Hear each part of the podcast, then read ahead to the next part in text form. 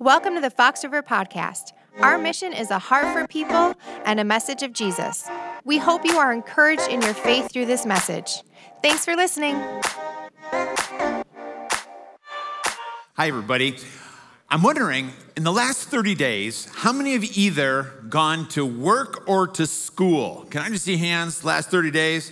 Okay, great. How many of you loved it? In fact, can't wait to get back? Okay, we are wrapping up a series called The Jesus Difference, and today we're going to be talking about the Jesus difference at work.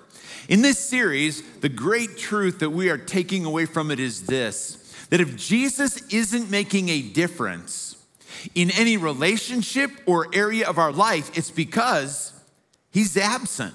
That is, we've left him out of it because Jesus always makes a difference.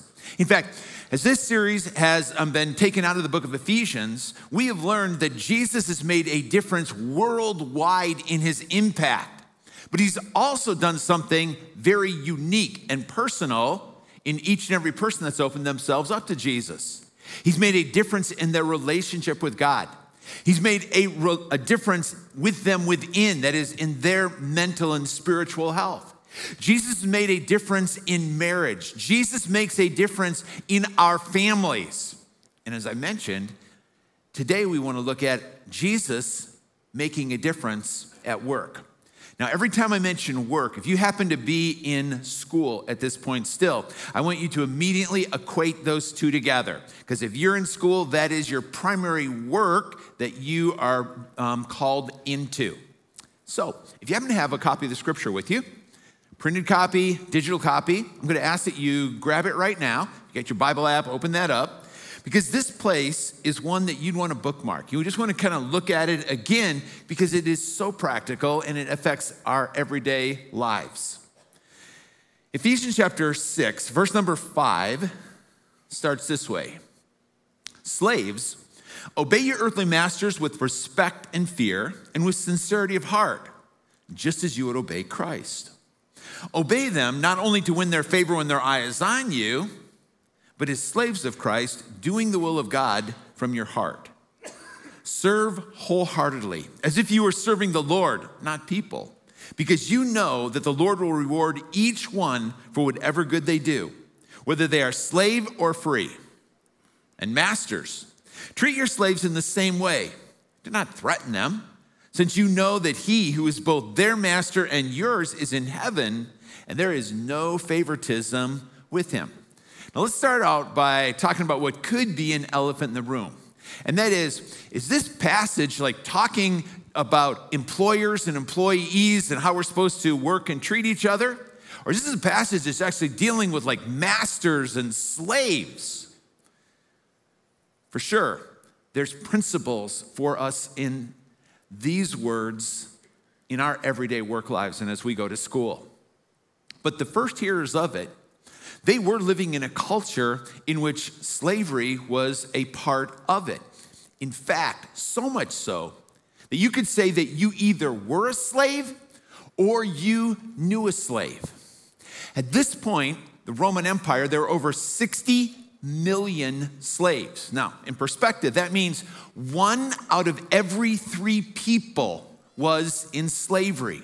In the city of Rome itself, it would have been one out of two. Every other person was, ensl- was enslaved.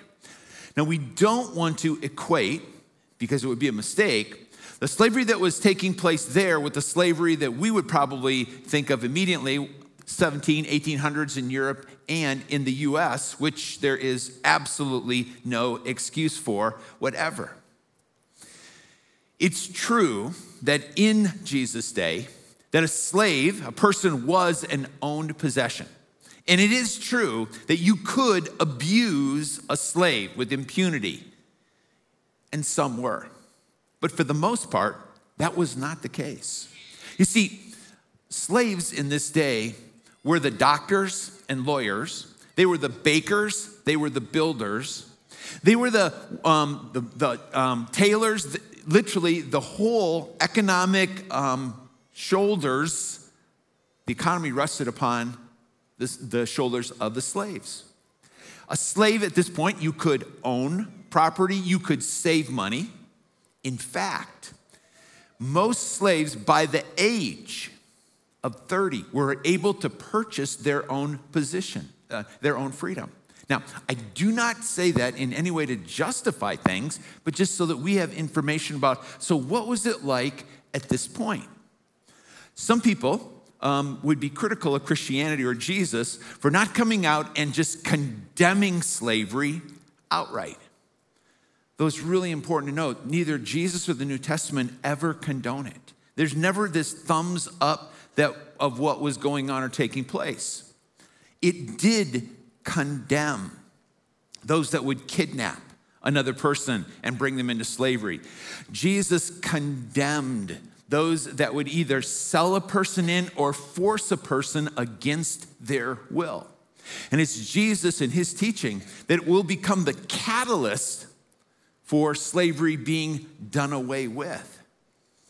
But at this point, Jesus does something, the New Testament does something that is literally going to turn the system radically upside down.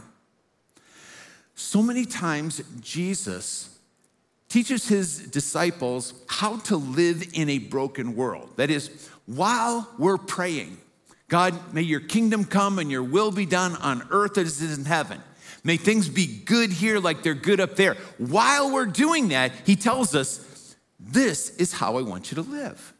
And he's going to do that in this particular area. Now, I'm, I'm reminded just because of the timing of this right now. And we're, we're about a week and a couple days away from an election. Talking about, you know, broken systems and things that are going on. And as I hear people, you know, talking more about this, I hear lots of words of anger going on. And I hear lots of anxiety that's taking place, you know, worry and fretting. And I'm even hearing lots of just now apathy who cares? What difference does it make? Why bother? I've given up on that. All because of this, again, you know, it's like it, it, things are just so broken right now. But what does Jesus tell us to do? I mean, in a time of imperfection, Jesus would say to us, I want you to let your light shine. I want you to use the stewardship or to make the difference that you can. In other words, he'd say, I want you to pray and I want you to vote. Vote according to the values that you would share with me. Vote according to the values of freedom, um, of, of religion, and, and, and of life. And then I want you to pray some more. No, it's not everything that it should be, and there's very few times you're gonna get that perfect candidate. But I want you to be engaged in making a difference here and now. Now, if we go back to work, what does Jesus tell us in a system like this? And these words just seem so crazy. We read, Slaves, obey your masters. Now, just think about that. What? Slaves obey your master. Like, what choice would they even have in the matter, right? I mean, if you didn't obey your master, then there was going to be a punishment to be paid for that. I mean, you're going to suffer for that. But what Jesus was saying was, I want you to choose, not being outwardly forced, but I want you to inwardly make a decision to choose to serve just like you would be choosing to serve me. Which is going to bring us to the Jesus difference at work. What is the Jesus difference at work then? What is the Jesus difference at work now for us? It is the choice that I choose to work for Jesus and I choose to work like Jesus. Let me say it one more time. The Jesus difference at work is the decision that I am going to work for Jesus and I am going to work like Jesus. See, Jesus is our example when it comes to work. For those of you who know about Jesus' life, I'm going to tell you something or remind you of something that you already know, but you maybe not really thought that much about. Jesus himself was a worker. I mean, Jesus labored. Most of Jesus' adult life, he worked a job. I'm not talking about a preacher, I'm talking about he worked a job right? Jesus was known as Jesus the, you know what it was? Jesus the, yeah, Jesus the carpenter. Now, the word carpenter is actually the word tekton. And tekton means a builder. So Jesus was a builder in that day. A builder in that day, if you go to Israel, you pick up very quickly, there was not a lot of building that was being done with um, wood.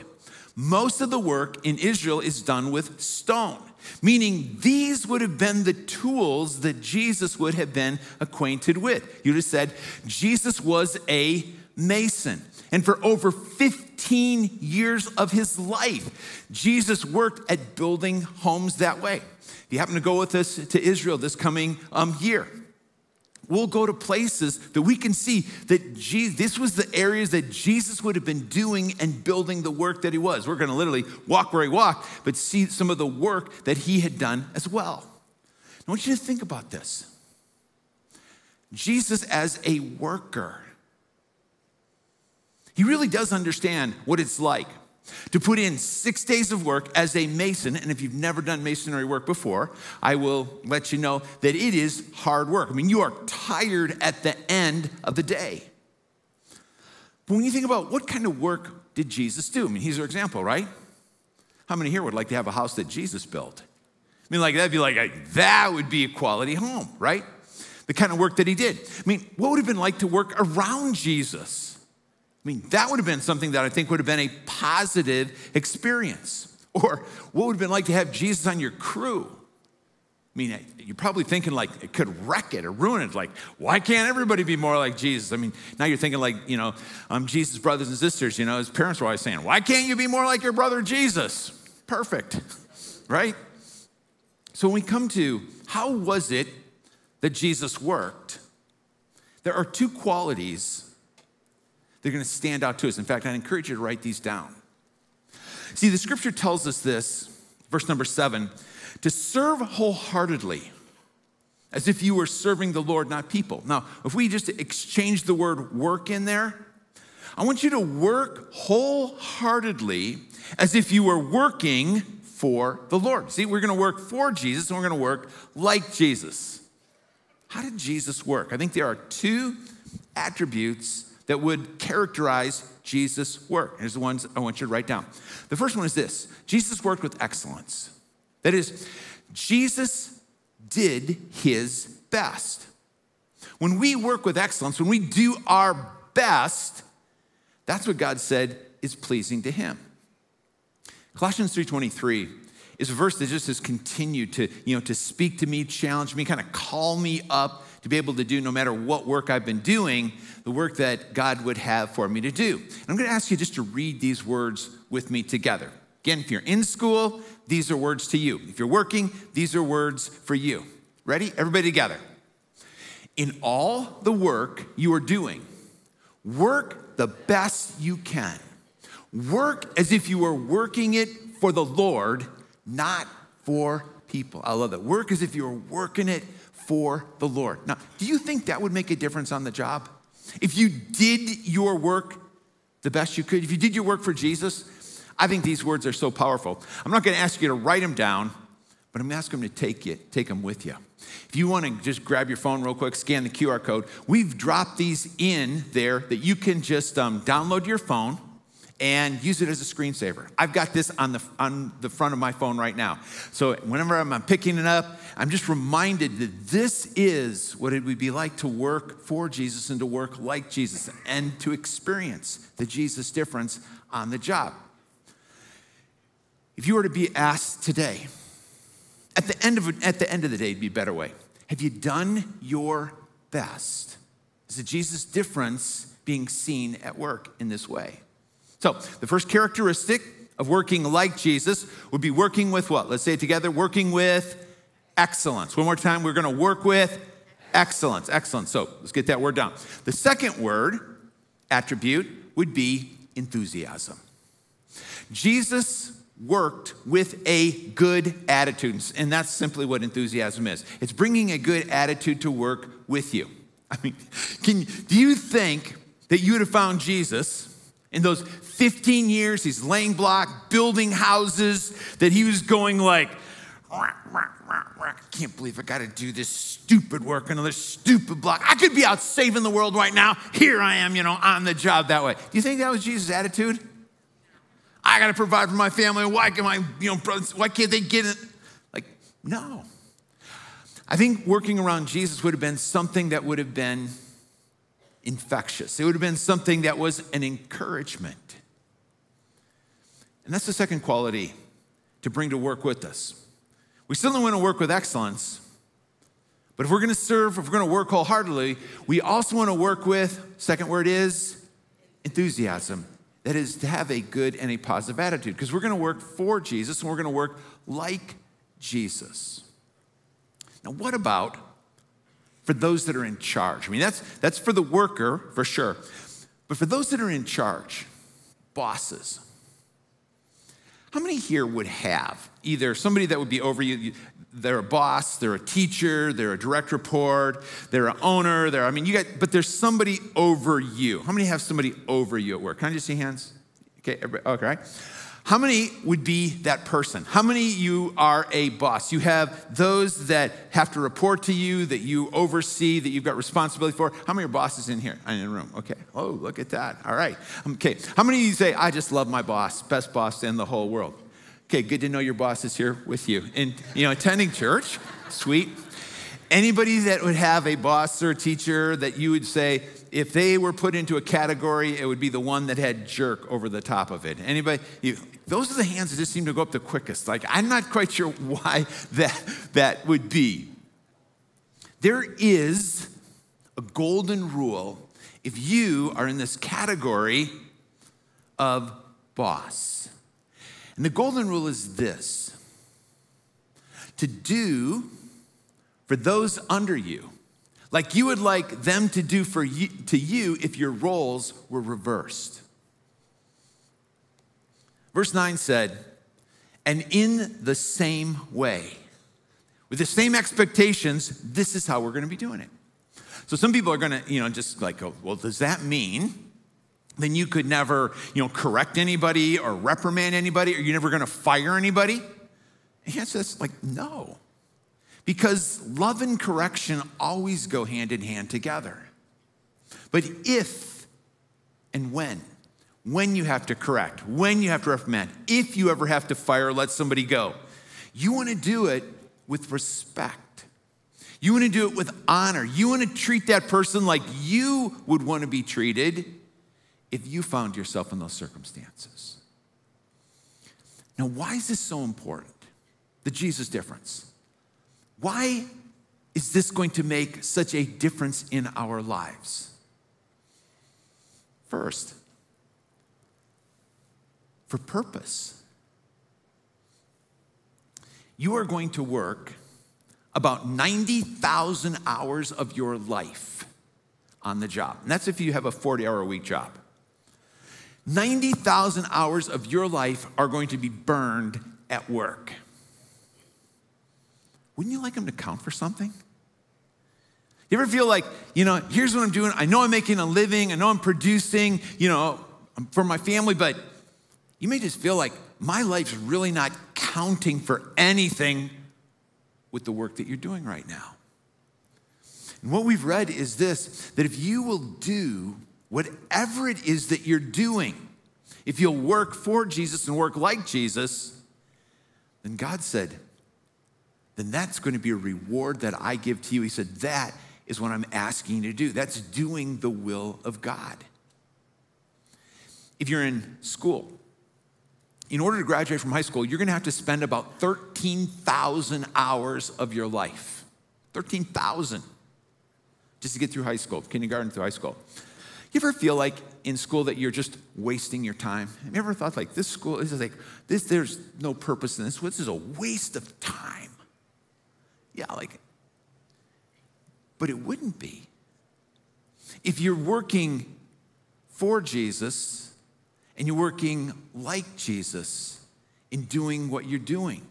You see, the Jesus difference brings value and brings purpose to whatever we're doing and meaning into our life.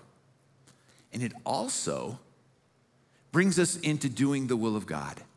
A couple things, if you will do, again, whatever your job is, wherever you're at in school, if you will do that wholeheartedly for Jesus, one of the things that you can do on the job, we all can do, is that we can be a light for those that don't yet know Jesus.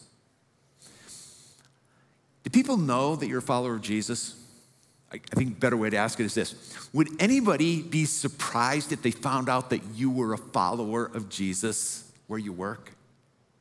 Because we're all being either light for Jesus or we're being a reason for people to not come to him that way.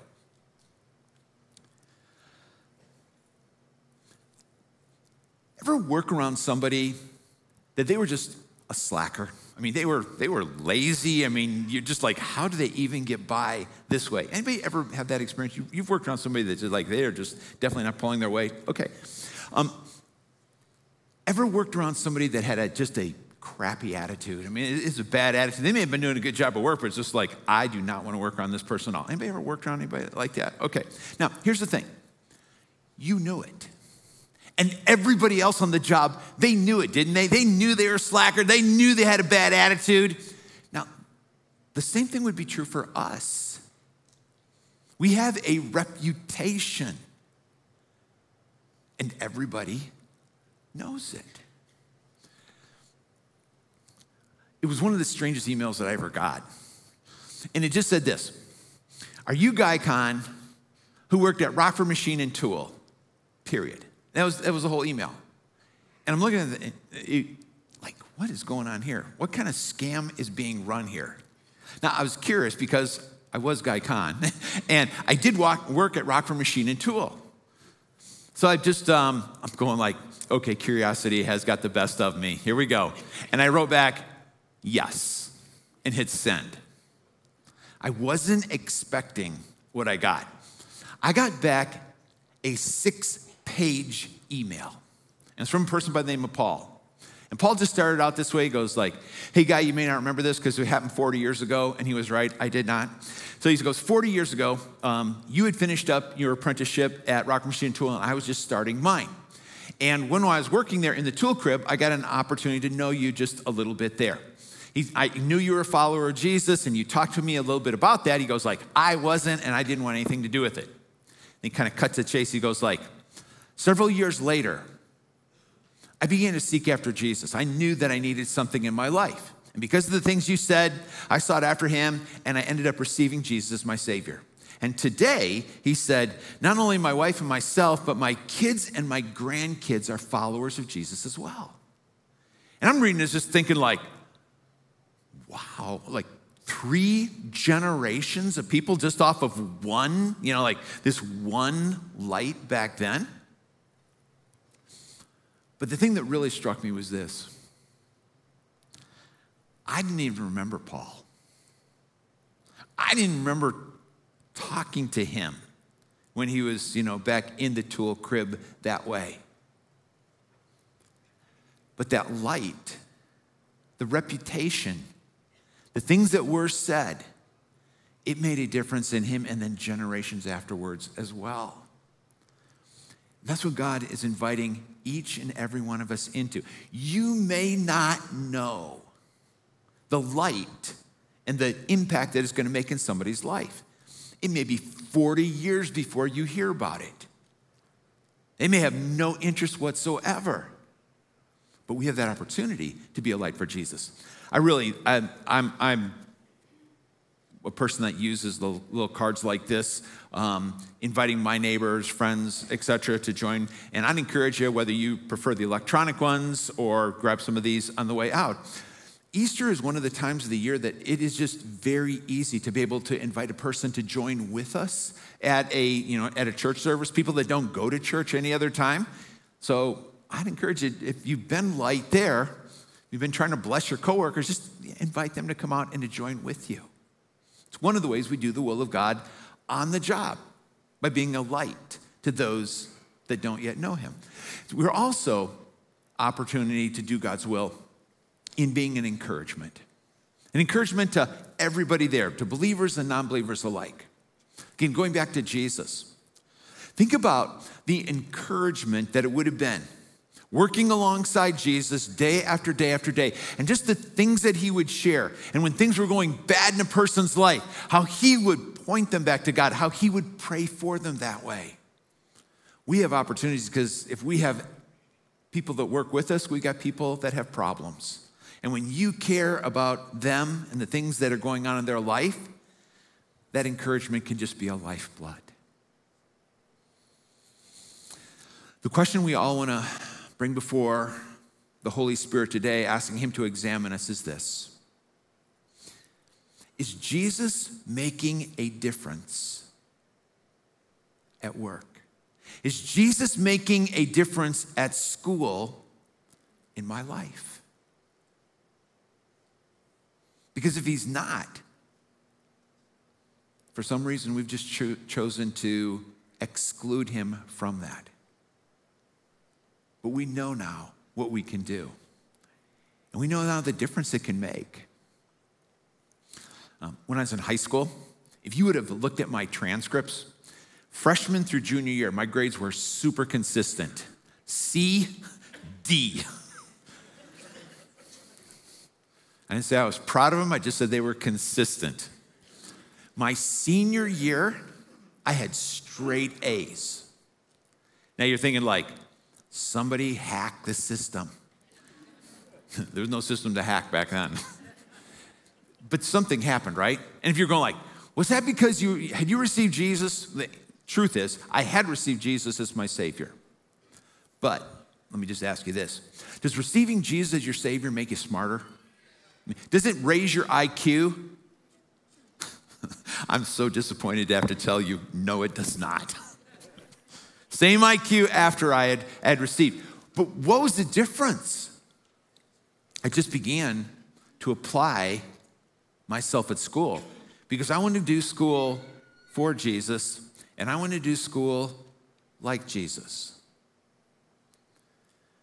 For me to say, this is going to make night and day difference for you at school and in work, well, I think you're going to see that this was an understatement of today. It is going to be something that you find God, that His working in a place that you thought He wasn't there, all of a sudden, more and more. You're back on the mission field this coming Monday. You're back at work for God this coming Monday, and the day after, and the day after, and the day after that. And it is counting for something, it is meaningful. In fact, He said, and you're going to be rewarded in heaven. Like, that's just a kicker, right? We're gonna get this bonus in heaven 90,000 hours of back pay waiting in heaven because I've done my job with excellence and enthusiasm for Jesus. Now, of course, as we tie the whole series up, and we've heard many, many ways that God's been at work in our lives through this. We need to remember that you'll never experience the Jesus difference in your life if you don't have Jesus. And the book of Ephesians started out by sharing just how much we needed him. It talked about without Jesus, we're lost. Without Jesus, we are spiritually dead. But then it went on to say this For by grace, we are saved through faith. And that's not of ourselves, it's a gift of God, not of works, so that anyone could boast. We've sung about Jesus today. We focused on Jesus today. We've talked about this Jesus difference he can make today. And so many of us would be able to say, and let me tell you how. But there was a day that I didn't have Jesus in my life. There's a day that all of us hadn't had Jesus in our life. And if you are still living in that time, you may know that Jesus died on the cross. You may even know that he rose again, but you have never opened your life up personally to him. There is a Jesus difference that is waiting that will change your eternity. And it will bring you life. And if you let it, life to the full right now, if you put your faith and trust in Him. And I would invite you to do that today. My closing prayer is going to be twofold. One, it's for us that have received Him just to say, Jesus, my commitment is to work for you and to work like you. Would you make that commitment to Him today? and then live it. And then if there's a person that wants to trust Christ, I'll certainly pray for you. Would you join me in this prayer? Jesus, thank you that you are an example worth following, that you know what it's like to work a full day, week, month, year after year after year on the job, and to do it with excellence and enthusiasm. Jesus, is a follower of yours, I just want to ask for your help as I make this commitment to work for you and to work like you. If that's your prayer, would you just tell that to him now in all sincerity? And help us, Lord. And Jesus, for those that are now are ready to ask you for the saving grace that only you can bring to them for the forgiveness of sins, to make them a child of God, would you grant them the answer to that prayer as they open themselves up to you now and ask you to be their Lord and Savior? And before we close, how many would say, Guy, that's my prayer today to trust Jesus Christ as my Savior for the very first time? Would you lift a hand in acknowledgement of that? Yeah, all over wherever you're at. God bless you. Today's the day. I just, I need Jesus and I'm going to ask Him to be my Lord and Savior. Thank you for this amazing saving grace that you are doing again, this saving work, Lord. We remember what it was like in our lives, and we pray for those that have just opened themselves up to you, that they will experience your fullness. We pray it in your mighty name, Lord. And all God's people said, Amen. If you were encouraged by today's talk, be sure to subscribe and share with your friends. Visit us online at foxriverchristian.org or check us out in person. Thanks again for listening to the Fox River Podcast.